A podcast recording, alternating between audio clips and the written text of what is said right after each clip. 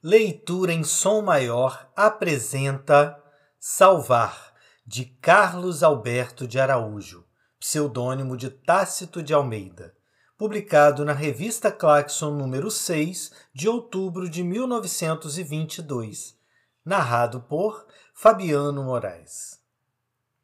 Mais um desejo, amigo.